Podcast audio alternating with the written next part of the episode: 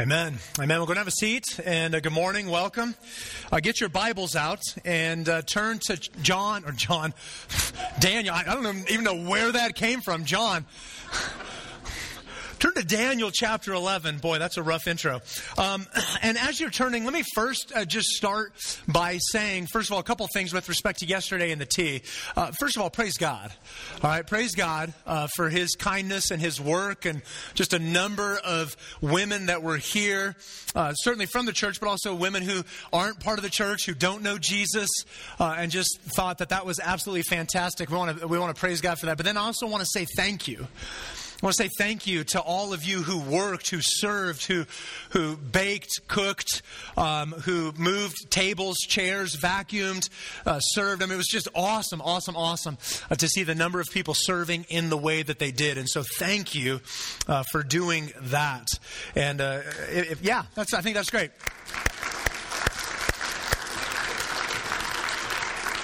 I, I would just say this well done, church. Well done. Uh, you did a great job. And so uh, be commended and excited about that. All right, now as we turn our attention to Daniel, not John, but Daniel, uh, chapter 11 and 12. If you remember last week, uh, I made the argument or started the sermon by arguing that, that Daniel 10, 11, and 12 was the final episode in the book of Daniel, and that last week was really the first half of the sermon. And, and so uh, moving into this week, where last week what we saw of Daniel was Daniel sees the sermon, although he didn't get any of the content, or sees the message and the vision, but didn't get any of the content uh, of the vision or the message, at least not what we looked at, but that he was just undone by this and he was weak and he had no strength left in him. And yet, today, as we look at Daniel 11 and 12, we see the actual content of this vision that came to him. But we see how these two, uh, the, the, chapter 10 and then chapters 11 and 12 are tied to each other in that as God is strengthening Daniel, part of how God is strengthening him is the hope that he offers to him and to the people of God through this vision. And so, with that kind of as a, as a, framework, let me just begin to move us to start thinking around and about God's Word and what God's Word has for us this morning by asking you a couple of different questions. So, here's the first one, loved ones. What is it? What is it in your life that you are hoping in? And think about that for a moment. What's that source of security? What's that anchor? That's going to keep you from drifting or being taken out to sea? What is it that's going to hold you fast? What are you hoping in? As you think about that, let me ask you a second question. When you think about your future, does it excite you? Does it scare you? Does it bore you? Like, what is it that goes on inside of you as you think about your future? And then finally, here's the third question when you think about the end of your life, what goes on inside of you? You might be sitting here going, Where are you going with all this? Well, I'm moving to a very intentional, deliberate place. See, I would argue that most of us, most of us as people, tend to be people who will live in the moment. We live in the present, we live in the here and now. And that's not all bad, it's not all wrong. But we really struggle to be people who are looking ahead and seeing ahead. And we really struggle to put the two of those entities together. To be present, to live in this moment, but to understand the future and eternity and what it holds for us. And so we really struggle to live life in the moment today, understanding what is already fixed with respect to eternity. And a lot of times, not only do we struggle to do that, we'll just disconnect the two entities in its entirety. And so I'll be present and ignore the future, or I'll want to live in the future but ignore the present. And what I would argue is that I think a lot of that in us is driven by fear. I think it's just a fear, a fear of unknown, a fear of what's ahead, a fear of, of, of just what's in front of me. And so may, maybe for some of you, you're just, you're afraid to grow up. And that's not just to the young people in the room, right? Some of you older people need to, you're like, yeah, I'm just afraid uh, to grow up. Maybe you're afraid of getting old or getting older, uh, depending on where you find yourself. Maybe you're afraid of your kids growing up. Maybe you're afraid of your grandkids growing up. Maybe you're just afraid because I don't know what's out there. Or maybe if you're just honest, you go, you know, when I just look out there far enough, I see death, and that terrifies me. Why is there this fear that disconnects the present from the future? Here's what I think. And I think this is what God's word is going to point us to. I think we fear these things because we have a flawed view of, the, of our current or the present, and more importantly, we have a flawed view of the resurrection and eternity. See, because I think what goes on inside of us is we begin to think, we begin to believe that the here and now, that the present is better than it actually is, and that eternity won't be as great as it actually will be. And so it results in us living this life that has a misplaced emphasis on the here and now and on the present, and, and there's this diminished hope for eternity in the future. And, and oddly enough, what happens is in that, we both miss out on what God has for us today, but it also fails to, to, to, to undermine what God has for us in the future because, because we're living in this misplaced hope.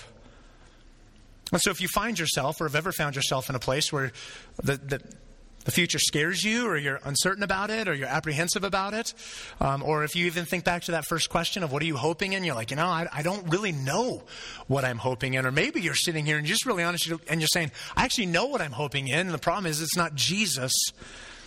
If any of those and a host of other things are true of you, then Daniel 11 and Daniel 12 become really, really helpful for us because they will become a corrective for us. And so, as we look at this, here's what I think God's word is going to lead us towards. Here's uh, the main idea of the text is that we put our hope in God and his kingdom, the resurrection, and the final rest that is found in Christ. We put our hope in God and His kingdom, the resurrection, and the final rest that is found in Christ. Now, now, if you wanted to simplify that, you would just say, put your hope in God. But these other aspects that are mentioned here are aspects that we're going to see coming right out of the text and speaking right into our lives. And so, before we go any further, I'm not going to read the entirety of the text because of the volume of it, uh, but we will uh, engage different aspects of it. But uh, let's go to the Lord in prayer. Let's ask Him to open our eyes, to see, our ears, to hear, our hearts, to know and understand uh, all that He would have with us or for us. And so, why don't you pray uh, with me? Oh, Lord Jesus, as we come before you, Heavenly Father, we pray that you would open our eyes to see. God, that we would see the truth of what your, your word is presenting to us. God, that, that we would see what you would have for us. Uh, God, as you speak to Daniel and the people of God in Daniel, that you would speak your truth into our lives as well. God, that we would be quick to hear. God, that you would expose maybe areas that we've put our hope in something else, in someone else. And maybe your word is going to expose that. Maybe you're going to root out an idol in our life. Maybe you're going to root out uh, ways in which we're shielding ourselves from you. And so, whether it be conviction or challenge or um, illumination or whatever it is, we pray that you would have your way with us, that you would have the freedom to do your work in and amongst your people. But, God, not only for us, as always, we want to pray for another church in the area. And this morning we pray uh, for Pastor Jeremy Hickman and for Vertical Church. God, we pray for that group of believers that you would have your hand upon them, that you would be honored and glorified in them. God, that you would be uh, having the freedom to work and to move and to do what only you can do within their midst. In the same way that we would ask you to do that and to make that true amongst us. And so, God, come and guide us, come and lead us, come and have your way with us now. Uh, we thank you, Lord Jesus. We pray this all in your name. And all God's people said, Amen. All right, well, the title of the message this morning is Hoping in a Future Kingdom. Hoping in a Future Kingdom. And, and this morning will be a little bit different in how we approach the text. As I've already mentioned, I'm not going to read it here at the outset, part of that being uh, the volume of the text that we're looking at. But typically on a Sunday morning, at least the way that I like to think of it and the approach that we take, is that when we come to the text, we, we want to move through the terrain of the text. And so what we mean by that is imagine if you were to go for a hike, and if you were to get on La Luz or you would go up to Placitas or wherever it is, and you get on a trail, as you hike along those ridges, as the terrain moves up or down, you move with it. And so as you move through the text, we move with it. And that's common uh, our practice typically on a Sunday morning. We want to move through uh, the, the terrain and the ebb and flow of the text. And yet this morning, I would propose that we do something a little bit different because of the nature of our text. And instead of going for a hike, I would invite you to come with me uh, onto an airplane. And so we're going to ascend to 30 or 35,000 feet. And And instead of hiking uh, uh amongst the terrain of the, the, uh, the text, we're going to look at it from up high. And we're going to get this, this broad scope, this large scope of what's unfolding here in Daniel 11 and Daniel 12. And so we won't see some of the nooks and crannies of the text. But imagine for a moment that, uh, right, we're not on some commuter airplane where we've got these tiny little windows on the side, but we're sitting up front in the cockpit, right? We have those big windows and you can see everything in front of you. And just imagine for a moment that as you look out onto the landscape, that you see a couple of distinct and prominent geographic features. In fact, imagine, first of all, that you see a mountain which isn't hard for us to imagine, right, with the Sandias. And so maybe those are the mountains. Maybe you see another mountain, but you see that mountain. And then coming out of that mountain, you see a river that starts in the mountain but moves into the valley and into the plain and works its way ultimately off into the horizon, off into the distance, into a lake, or if you want to be on the coast, it can work its way into the ocean. And you have these three features that are all very much distinct from each other, but they're all interconnected and they're tied to each other. And I think that's what we see here in Daniel 11 and 12. In fact, let me give you the three features right up front. Here they are it's kingdom, namely God's kingdom, it's the resurrection, and it's rest. These are the three features, three distinct features that show up here in these final two chapters of Daniel 11 and 12 that we're going to get up and we want to see both each of them in their own right, but then how they interact and how they play together with one another with uh, respect to uh, God's word. So here we go. Here's the first thing, starting with this idea of mountain, or if you will, that, that image or that feature of mountain. And I've tied that to God's kingdom. More specifically, that we put our hope in God's kingdom. Now, I, I, don't know if it's a regular practice of yours or not that before you show up to church, you read the scriptures uh, that are going to be that we're going to be preaching on. If that is your practice, let me just affirm you that's a good thing. If that's not your practice, let me exhort you and encourage you. That would be a good thing to make one of your practices. And that's really part of the value of expositional preaching is you know what's coming next. It's what's next uh, in the sermon series. And so, so if you've read ahead, uh, you know that chapter 11, if we're just honest, is kind of weird. And it's a little bit odd.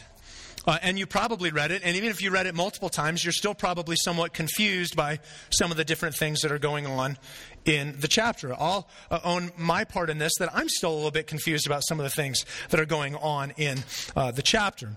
But let me try to break it down and just kind of broadly explain some broad strokes of what uh, seems to be happening here in chapter 11. First of all, in the first four verses, uh, we, we, have a very clear uh, s- statement of some kingdoms. And those kingdoms are the Medes and the Persians and the Greeks. And it, it certainly seems like he's talking about Alexander the Great once again at the end uh, of verse uh, 4, or in verse 4. And then from verses 5 through 20, there's this really interesting thing, this language that Daniel starts to use or that the messenger is using, and he's talking about king of the north, king of the south. And you start to read it, and at first it's like, okay, I can kind of track with this, but then it seems like it's different people, but they're given the same name, and, and it gets more and more confusing because there's these alliances and partnerships, and it's like, wait, I thought they defeated this person. And I think what's most likely happening here is you have what apocalyptic literature will do, where it will fold itself upon itself. So think of like an accordion, where it just multiple points or multiple folds on the same point. And so, this designation of king of the south, king of the north is probably referring to a multitude of different leaders. And then in verse 21, we're introduced to a specific leader. In his place, let me, I'm going to read verse 21 here. In his place shall arise a contemptible person to whom royal majesty has not been given. He shall come in without warning and obtain the kingdom by flattery. So there's this contemptible individual who's going to rise to power. And starting in verse 21 through the end of the chapter, you get 25 verses that, that detail, really in horrific fashion, what this leader is going to do and how this leader is going to lead. Let me just give you a few examples of, of what the text says. Verse 22 Armies shall be utterly swept away before him and broken, even the prince of the covenant. Verse 23 He shall act deceitfully. Verse 27 As for the two kings, their heart shall be bent on doing evil. Verse 28 His heart shall be set against the holy covenant. Verse 31 Forces from him shall appear and profane the temple and fortress and shall take away the regular burnt offering. Now we've heard about that before. right? And we know that Antiochus Epiphanes did that. In fact, I think that's who he's talking about here once again. Verse 33 And the wise among the people shall make many understand, though for some days they shall stumble. And notice how they're going to stumble by sword and flame, by captivity and, plumber, and plunder. Uh, verse 36 And the king shall do as he wills, he shall exalt himself and magnify himself above every God Verse 42, he shall stretch out his hand against the countries. Verse 44, he shall go out with great fury to destroy and devote many to destruction. Not interested in living under this leader. This is a wicked individual. You read this, I mean, is it any wonder that Daniel had no strength upon hearing and seeing this vision? Right? One is coming who's going to obliterate the people of God. Now, as you look at chapter 11, what we see in chapter 11, there's, there's no shortage of kings and kingdoms that are referenced in chapter 11. Some are utterly terrifying, some not as much, but make note of this all of them, all of them, all of them have an end point.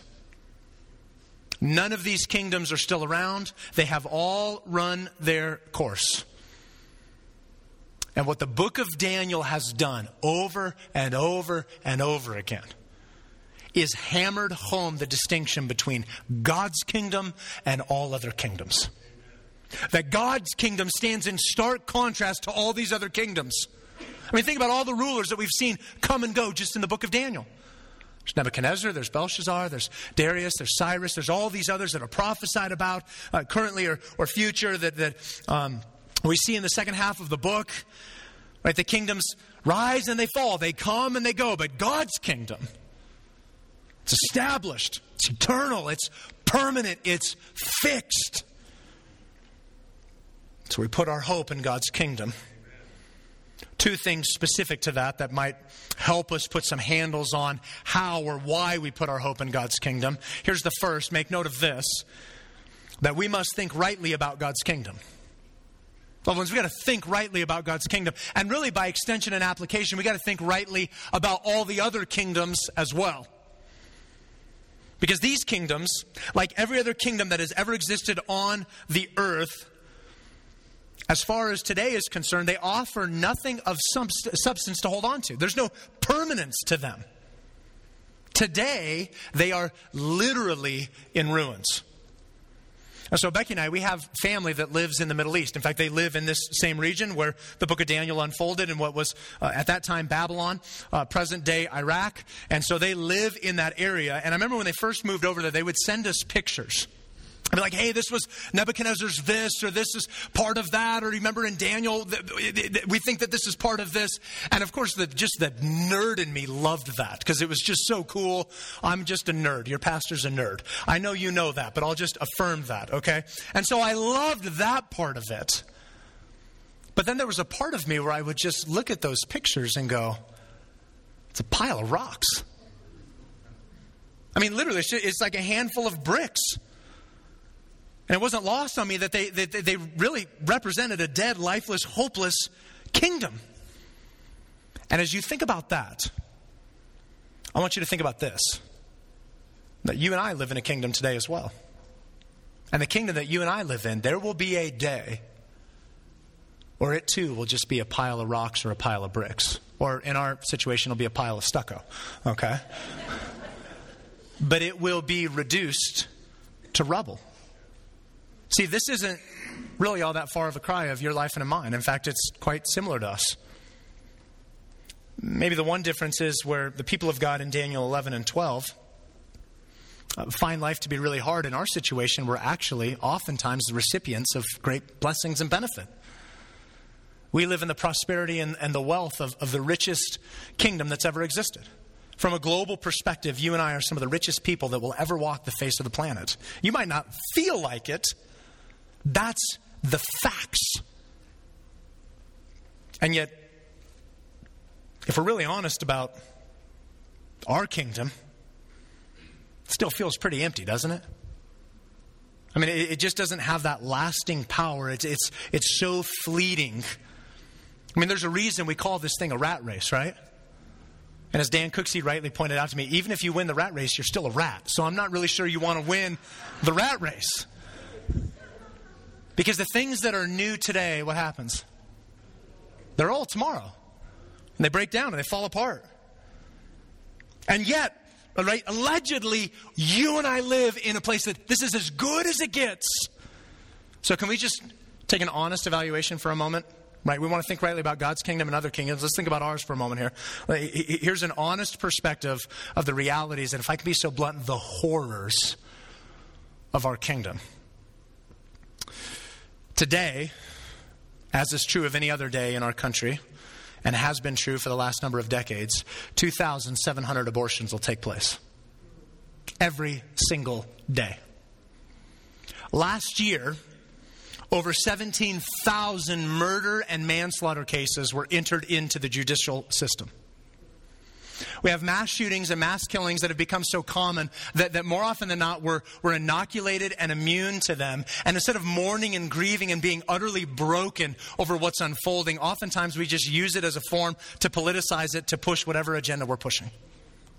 Our political system's a joke, and it's a laughing stock on top of the fact that some of the most um, profane things that we do is that we will traffic and exploit people, oftentimes those people being children, to fulfill our, our, our lustful and sinful desires. Maybe most evidenced in the explosion of the pornography industry. Okay, you ready for this? You know how much money the pornography, the pornography industry is going to make this year? You know what it's worth? 96 billion with a B dollars.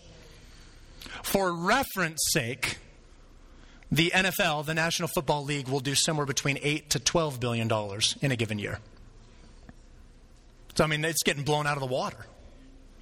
We're addicted to all kinds of things drugs, porn, screens, pain meds, anything and everything. And, and, and, none of these things even begin to speak to the host of the other uh, effects of the fall of sickness and disease and cancer and death. Is this really as good as it's going to get?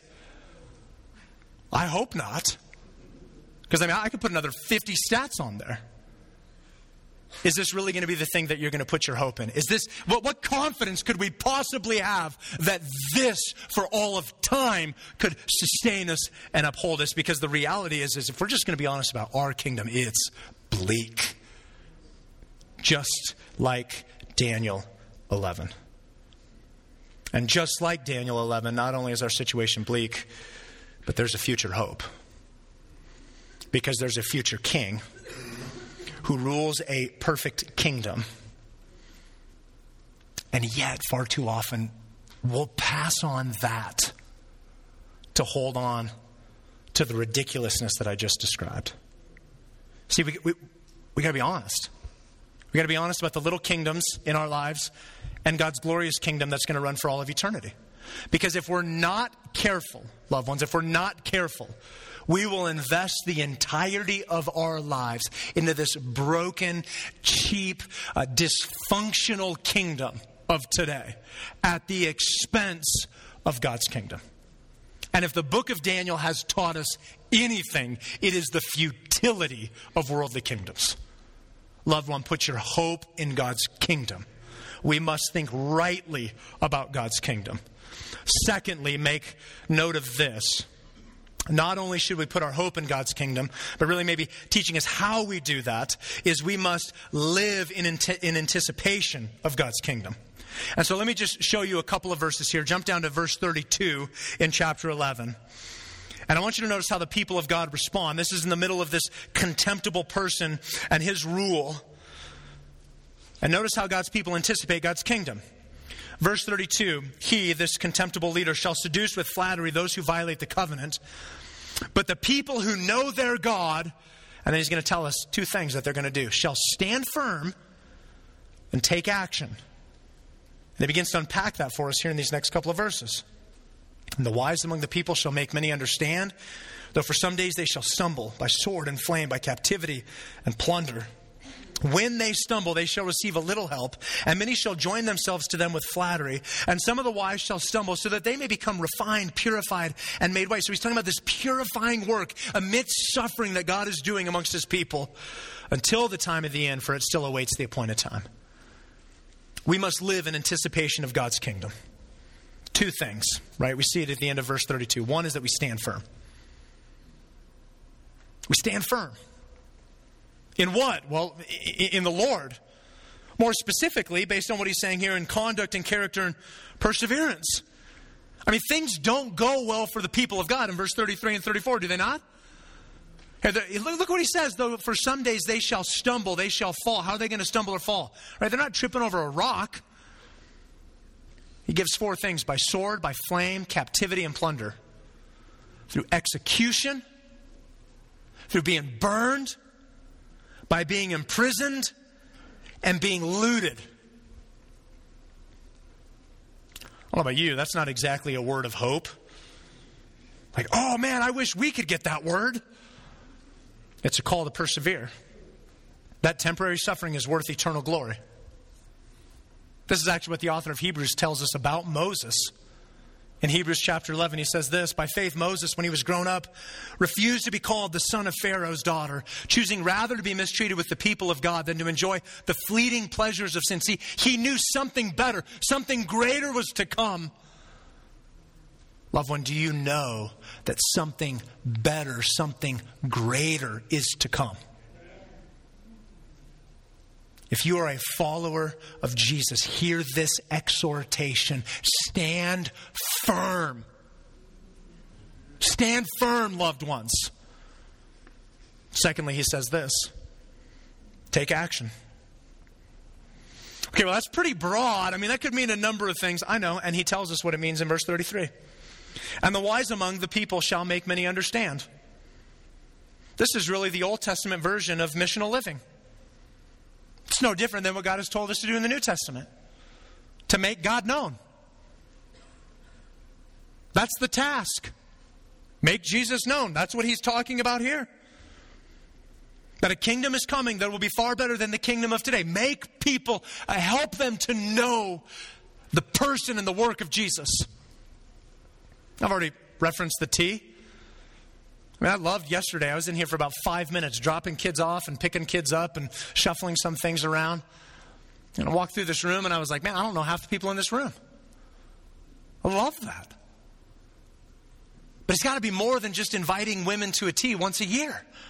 Don't you want more than that? I mean, praise God for that, but let's press further into that. That's what he means by taking action. We put our hope in God's kingdom. Loved one, put your hope in God's kingdom. And with that, flip over to chapter 12. As we move away from the mountain, so to speak, here, looking at this second feature, second prominent feature, although very much tied to this first feature. I just wrote this down that we put our hope in the resurrection. We put our hope in the resurrection. Now, let me, let me read uh, to you here the first four verses of Daniel chapter 12 says, At that time shall arise Michael. I love that guy's name. Uh, the great prince who has charge of your people. Just like first, it took you a minute, right? You were like, oh, yeah, okay. I see where he's going with that. At that time shall arise Michael, the great prince who has charge of your people, and there shall be a time of trouble, such has never been, and such has never, good grief, such has never, has been since there was an, I can't read. This is rough. But at that time, I'm just going to skip it. Here we go. Second part of verse 1. But at that time, your people shall be delivered, everyone whose name shall be found written in the book. And many of those who sleep in the dust of the earth shall awake, some to everlasting life, and some to shame and everlasting contempt. And those who are wise shall shine like the brightness of the sky above, and those who turn many to righteousness like the stars forever and ever. But you, Daniel, shut up the words and seal the book until the time of the end. Many shall run to and fro, and knowledge shall increase. We put our hope in the resurrection. And you, you get to chapter 12, and, and, and it seems like uh, th- th- there's a pretty seismic shift that's happened here. Not just in terms of we're talking about something different but it seems like we find ourselves in a different period of time. In fact, not once, not twice, not three times, but four times, the word time shows up in verse 1, and we find ourselves saying, What time is he referring to? And what I would argue is, unlike most of Daniel, it would seem that chapter 12 moves us not beyond just the, the, Babylonians and the Medes and the Persians, not even to the first advent of Jesus. I, I, would argue that chapter 12 is pushing us to the second coming of Jesus. And I think there's a couple things in the text that make it really, really clear. Notice, first of all, in verse 1, the end of verse 1, he says, Everyone whose name shall be found written in the book. Written in what book? Well, the book of life, right? Someone said it, right? The book of life. We see talked about in Philippians 4, as Paul is talking about some of the different believers there and some of the issues, like, hey, you know, all your names are written in the book of life. But most notably, we know about the book of life from Revelation chapter 21. That comes at the return of Christ. And so not only do we see that, certainly future leaning in verse 2, he's talking about the resurrection. But it's not the resurrection of Jesus. He's talking about the resurrection of humanity. Look what he says. Many of those who sleep in the dust of the earth shall awake, some to everlasting life, and some to shame and everlasting contempt. Now, I don't know about you, but I haven't seen the resurrection of all humanity taking place, so this certainly is something that's still to come. It seems to have an end of time view here for Daniel chapter 12. We put our hope in the resurrection. A couple things with respect to this. I'll make note of this, first of all, that we hope in God's deliverance. We hope in God's deliverance from trouble. Trouble is the word that Daniel uses in verse 1 and there shall be a time of trouble such as never has such as never has been since there was a nation till that time there's this time of trouble and we know that there's still a time of trouble because we live under the effects of the fall right like we're not freed from the burdens of the fall you know how you're getting old you wake up injured that happened like this morning i've just got this knot in my neck I literally did nothing and I woke up injured. I'm like, great. I'm old. Like, there's just no way to d- define it. I mean, when you wake up injured, you're old. and this is part of how we know that we're still under some of the effects of the fall. A day's coming, well, you, you'll wake up and you'll never be injured. Some of you young people are like, what's wrong with you, old people? It's going to happen to you too. All right? But we're still under this. But a day's coming Mm, a day's coming where the people of God will be delivered and rescued from this trouble. Amen? Mm. And see, this, this trouble, this conflict, this struggle, it's, it's temporal. It's not for all of eternity. I mean, thank God that this is not, hey, the next 10 million years, it's just going to get worse every morning. No, no, it's temporal. See, the brokenness that we see, the brokenness that we live in, the brokenness that we experience, we're going to be rescued from that. Right? This is the hope that we have. This is, this is the gospel playing out. This is what God does is he rescues and delivers his people, but not just from waking up injured, but from sin and in, in its totality. It's the most dramatic rescue story in all of human history. See, because you and I should have been destined for wrath. That's what we deserved because of our sin. It's what God should have justly given to us. If God was totally fair, he would destine us to wrath. And yet, here's what Paul tells us in 1 Thessalonians 5 For God has not destined us for wrath, but to attain salvation through our Lord Jesus Christ, who died for us, so that whether we are awake or asleep, we might live with him.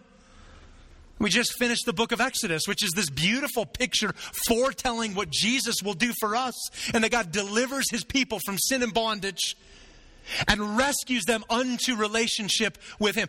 That picture is pointing ahead to what Jesus will do and has done for you and I. That he rescues us. He delivers us from sin and its devastating effects. Notice also this verse 2 uh, through 4. Uh, so, not only do we hope in God's deliverance from trouble, but we hope in God's resurrecting to new life. This is really how we hope in. This is the means or the substance that we hope in.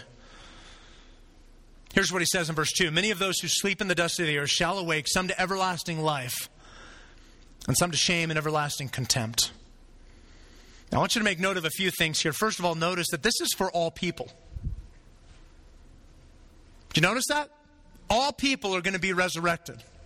But this hardly implies, in fact, it's very clearly uh, the opposite of any form of universal salvation. So it's not saying all people are going to be resurrected and all people are going to have everlasting life and, and live in the fullness and the presence and the glory of Jesus. In fact, he makes it very, very clear. Some are going to be resurrected to that reality, and some are going to be resurrected to a far different reality to shame and everlasting contempt. We might not like that, might not want that, but we cannot argue that that is not clearly in the text. In fact, if you read this, if you go read the end of Matthew 25, I mean, they read almost identically to one another. And so we're all going to be resurrected, but to, to very different destinations. And loved ones, I, I would just suggest to you that we have to understand the fullness of the gospel. To understand the fullness of the gospel, we have to understand that the, part of the good news is that we've been delivered from something that's bad. That we've been delivered from the effects of, of sin and the effects of our rebellion and the fall. And yet, if, if all of us at some point, and maybe even some of you here today, right now, might be clueless to the true peril and the true danger in front of you. So don't miss this. Don't miss how dire our situation is.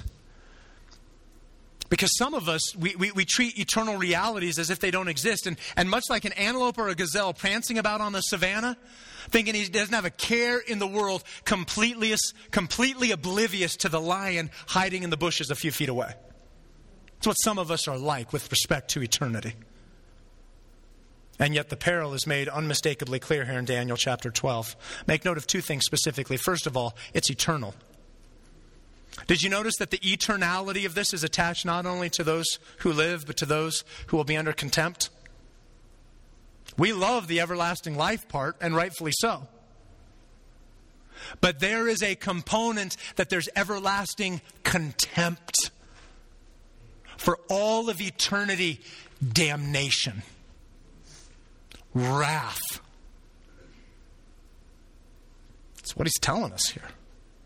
There's an eternality on both sides of this.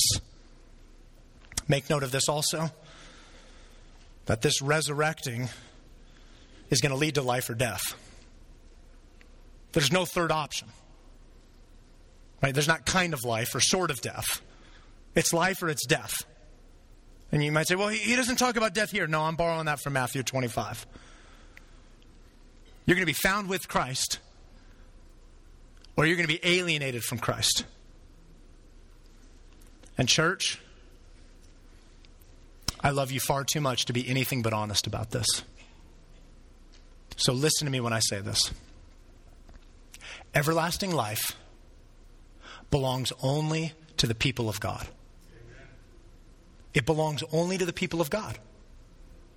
Friend, if you're sitting here this morning and you can't look to a point in time in your life where you have turned from sin, you've repented of sin, and you've turned towards Christ, and you've placed your faith and your trust in Him and in Him alone to reconcile you, to make you right with God, and to bring you back. If that has not happened in your life, you, there's no hope for you right now. You are staring at everlasting contempt. That is what the Bible is teaching us. You say all you want about what you think or your, your, your, belief or your, what God has said. The all authoritative, supreme being of all has said. If you are not submitted, surrendered to me, if you don't have faith in Christ, there is no hope in this. It's everlasting contempt. Now, all of us, all of us, all of us at some point were in that place. And so the way to remedy that is for you to do what I just described it's to turn from sin, to repent of your sin, to surrender yourself to Jesus, to place your trust solely in Him to make you right with God. To own the fact that in and of yourself you could never be good enough to tip the scales to put yourself into God's favor. But thank God, thank God that He said, Well, I know that, which is why I sent my Son. And the way to remedy all of this, to move from a place of everlasting contempt to a place of everlasting life, is to put your faith and your trust in Jesus. And if you're here today and you have not done that, I would not walk out of this room without doing that. At the end of the service, folks will be up front, be willing to pray. You can grab them, you can come grab me, grab the person sitting next to you, and say, hey, uh, we, get, we got to get this right. In fact, even in this moment, you could just quietly, between yourself and the Lord, say, Jesus, um, I know, I know that I need you. Help me, forgive me, and I'm surrendered to you. See, in one sense, it leads to death. But for believers, and maybe for someone who's been a believer for five seconds,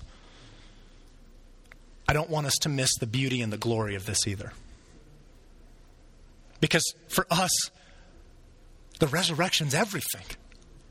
Like, do, do, you understand that? You, you don't have the gospel if you don't have the resurrection. If Jesus wasn't raised, as, as we read in 1 Corinthians 15, we got no hope. Of all people, most to be pitied. Wasted your life if Jesus is still in the tomb. But he's not in the tomb, is he? Right, so we're not wasting our life. The resurrection is our greatest hope. I was reading or listening to a, a pastor and an author talk about a time when he was in seminary and he was they were given the assignment of writing a paper on the gospel. And so it was just a two or three page response. What, You know, what is the gospel? Explain the gospel. And so uh, to hear him talk about his paper was pretty comical because he said, honestly, this is just one of the best papers that was ever written. And, and, and I just thought to myself, wow, my professor is going to be so blessed to get to read this. And I think he might have even said, they might frame it. They might, it was just so good, right? He was just embellishing how great it was and whatnot. And so he turns it in and, and very, very confident in this and shows up to class uh, the next week and uh, gets his paper. What's on the top of his paper? It's an F. Always in red ink, too. I don't know why that is, but it's always in red. And so he's kind of shocked and horrified, and I can't believe it. So he flips to the back to see what the professor had wrote, and he said he just wrote one line. He said, You forgot the resurrection. There's no gospel. He's like, Yeah, I'll never forget the resurrection again. I'll never make that mistake again. As many people have said throughout history, if Jesus is raised from the dead, nothing else matters, right? But if Jesus wasn't raised from the dead, nothing else matters. See, it's because of the resurrection that we have hope. Right? Be, be, because Christ has been raised, we have hope that He will raise us too to new life. It means something that He's able to raise Himself. What confidence do you have in a dead guy telling you that he can raise you from the dead? It's like those faith healers. Have you seen some of those charlatans? Right, trying to take people's money. Saw one recently where the guy talking about healing a blind woman and he's wearing glasses. And I just thought, bro, man, you need you need to pray for yourself. Like, I mean, you're, you're exposed in this moment. That's what it's like for a dead guy to tell you he can raise you from the dead. But Jesus isn't dead, is he? And so in this, there's immense hope. And when we realize this, it should radically change how we live. Death has nothing on you, it cannot hold you. How freeing is that? Man, if we could grab that and grip and understand the depths of this. Like, what does Satan come at you with when he can't bring death to you? This, this, this is the wonder of Philippians 1, where Paul says, to live is Christ and to die is gain. Well, I'm going to kill you. That is fantastic. I get, I get to go and be in the presence of the Lord. Okay, well, okay. Uh, I'm going to let you live wonderful, fruitful labor and ministry for me. Don't you get it? We win either way. That's the glory of the resurrection. Changes everything. We hope in the resurrection. Here's the final thing. Look at verses 5 through uh, 13 and just briefly touching on this third feature I just put this down that we put our hope in God's rest. And so in verse 5, the vision is actually, the, the vision ends in verse 4. Uh, in verse 5, Daniel's back at the Tigris and he's kind of scratching his head going, What just happened? Two other guys show up and they go, Well, okay, how long is this going to happen? And the messenger gives one of the most ambiguous answers out there a time, times, and half a time. Thanks. That's really helpful. And so, look, I love this response from Daniel. Verse 8, here's what Daniel says I heard, but I did not understand. He's like, uh, yeah, I heard the words that you said. Okay, true confessions. How many people struggled in math? Right? Come on, raise your hands. So, like when you're in Algebra 2, and, and you're like, there's numbers and letters, and I don't understand. And you're like, could you explain that again? And the teacher just like whips it out. And some of you rocket scientists, you guys make me sick because you're like, this stuff's all easy for you. But they, they, they just whip that out, and you're like, yeah, I heard everything you said, but I have no idea what it means. That's Daniel. And look at what he actually i love this he, he tries to backdoor the messenger he says oh my lord what shall be the outcome of these things like i'm going to ask again and look at the response Verse 9, he said, Go your way, Daniel, for the words are shut up and sealed until the time of the end. He's like, Nah, not for you to know. I know you don't understand, and you're not going to understand, and I'm not going to tell you. It's not for you. And he goes on, he says, Many shall purify themselves and make themselves white and be refined, but the wicked shall act wickedly, and none of the wicked shall understand, and those who are wise shall understand. And he goes on and talks about some other things that are probably confusing for us. Verse 13, and he says it again, But go your way till the end, and you shall rest, and shall stand in your allotted place at the end of the days. We put our hope in God's rest. And I think what's fascinating, one of the fascinating things about the, the end of Daniel, is the messenger has no concern in helping Daniel to understand how long this is going to be, but he has great concern for helping Daniel and the people of God to prepare for this.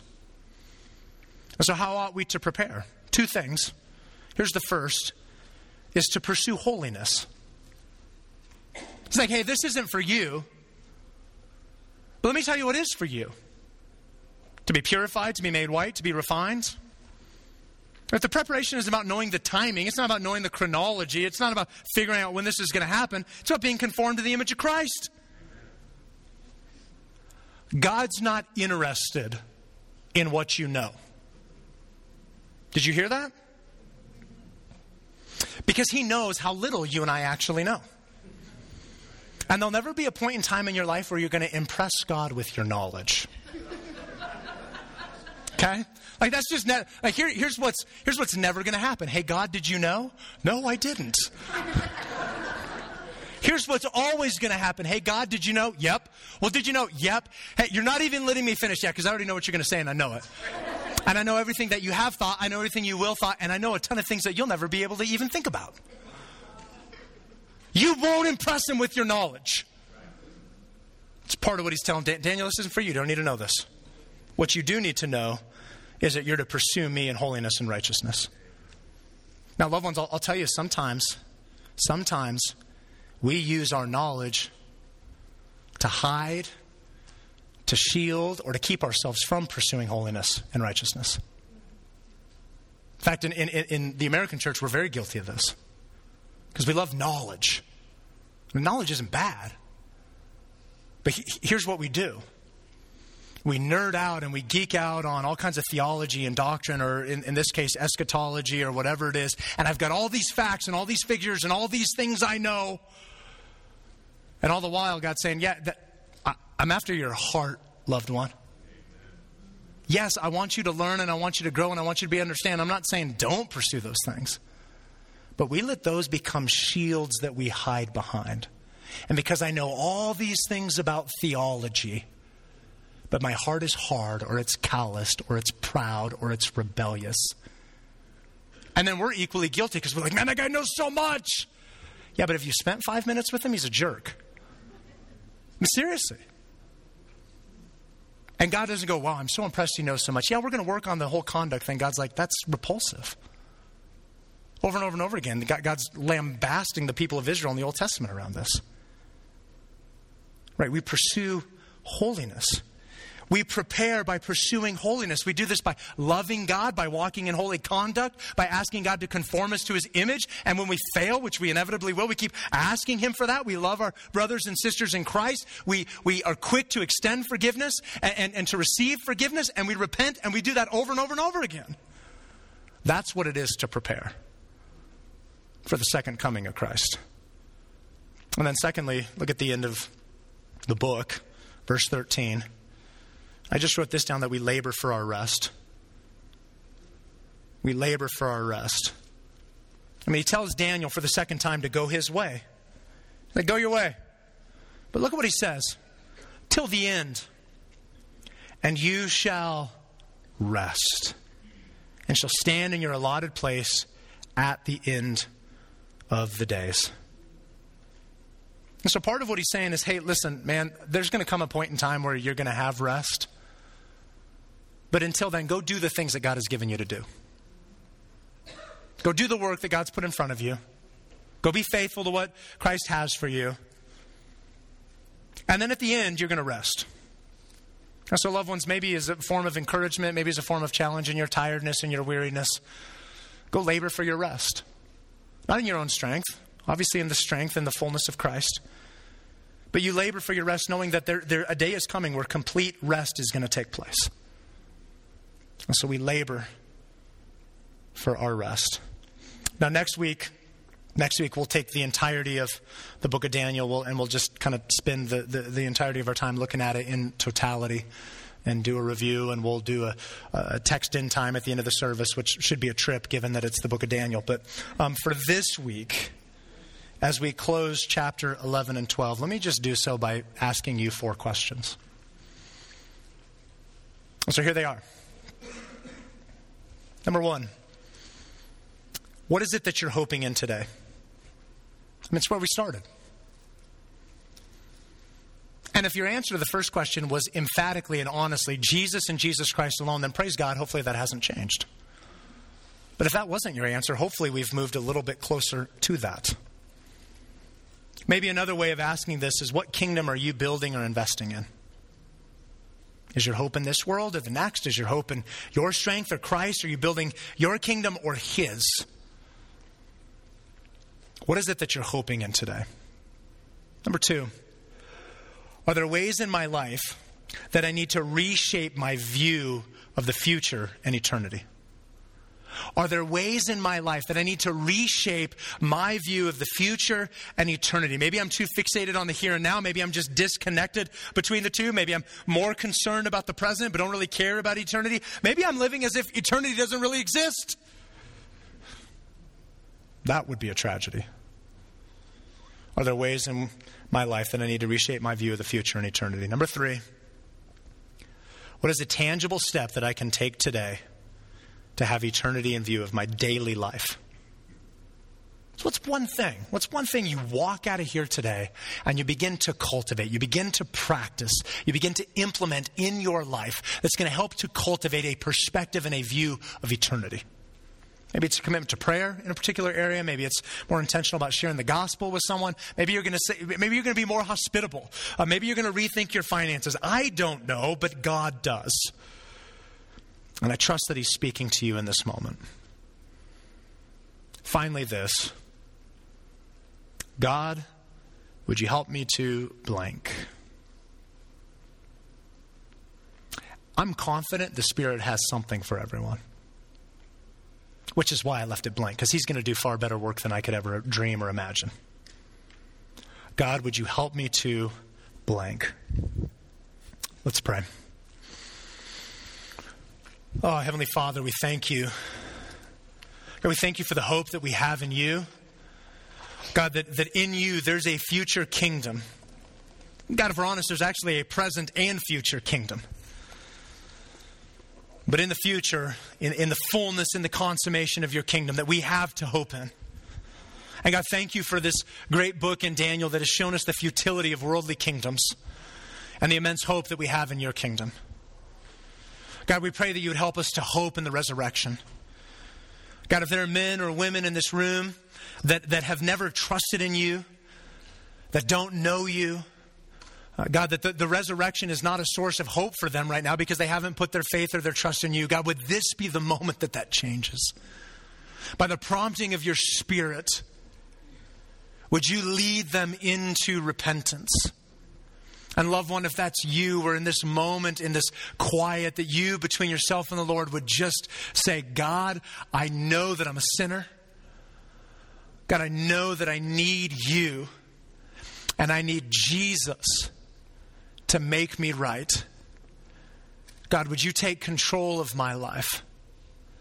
I surrender myself to you, and I'm going to live for you. God, we pray. We pray that you would be moving and working in that.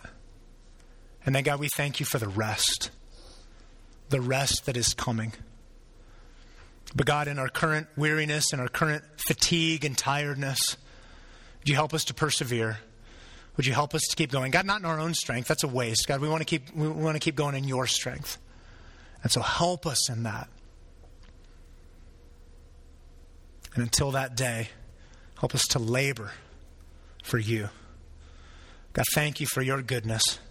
Thank you for the cross. Thank you for loving us. We pray this in your name, Lord Jesus. Amen.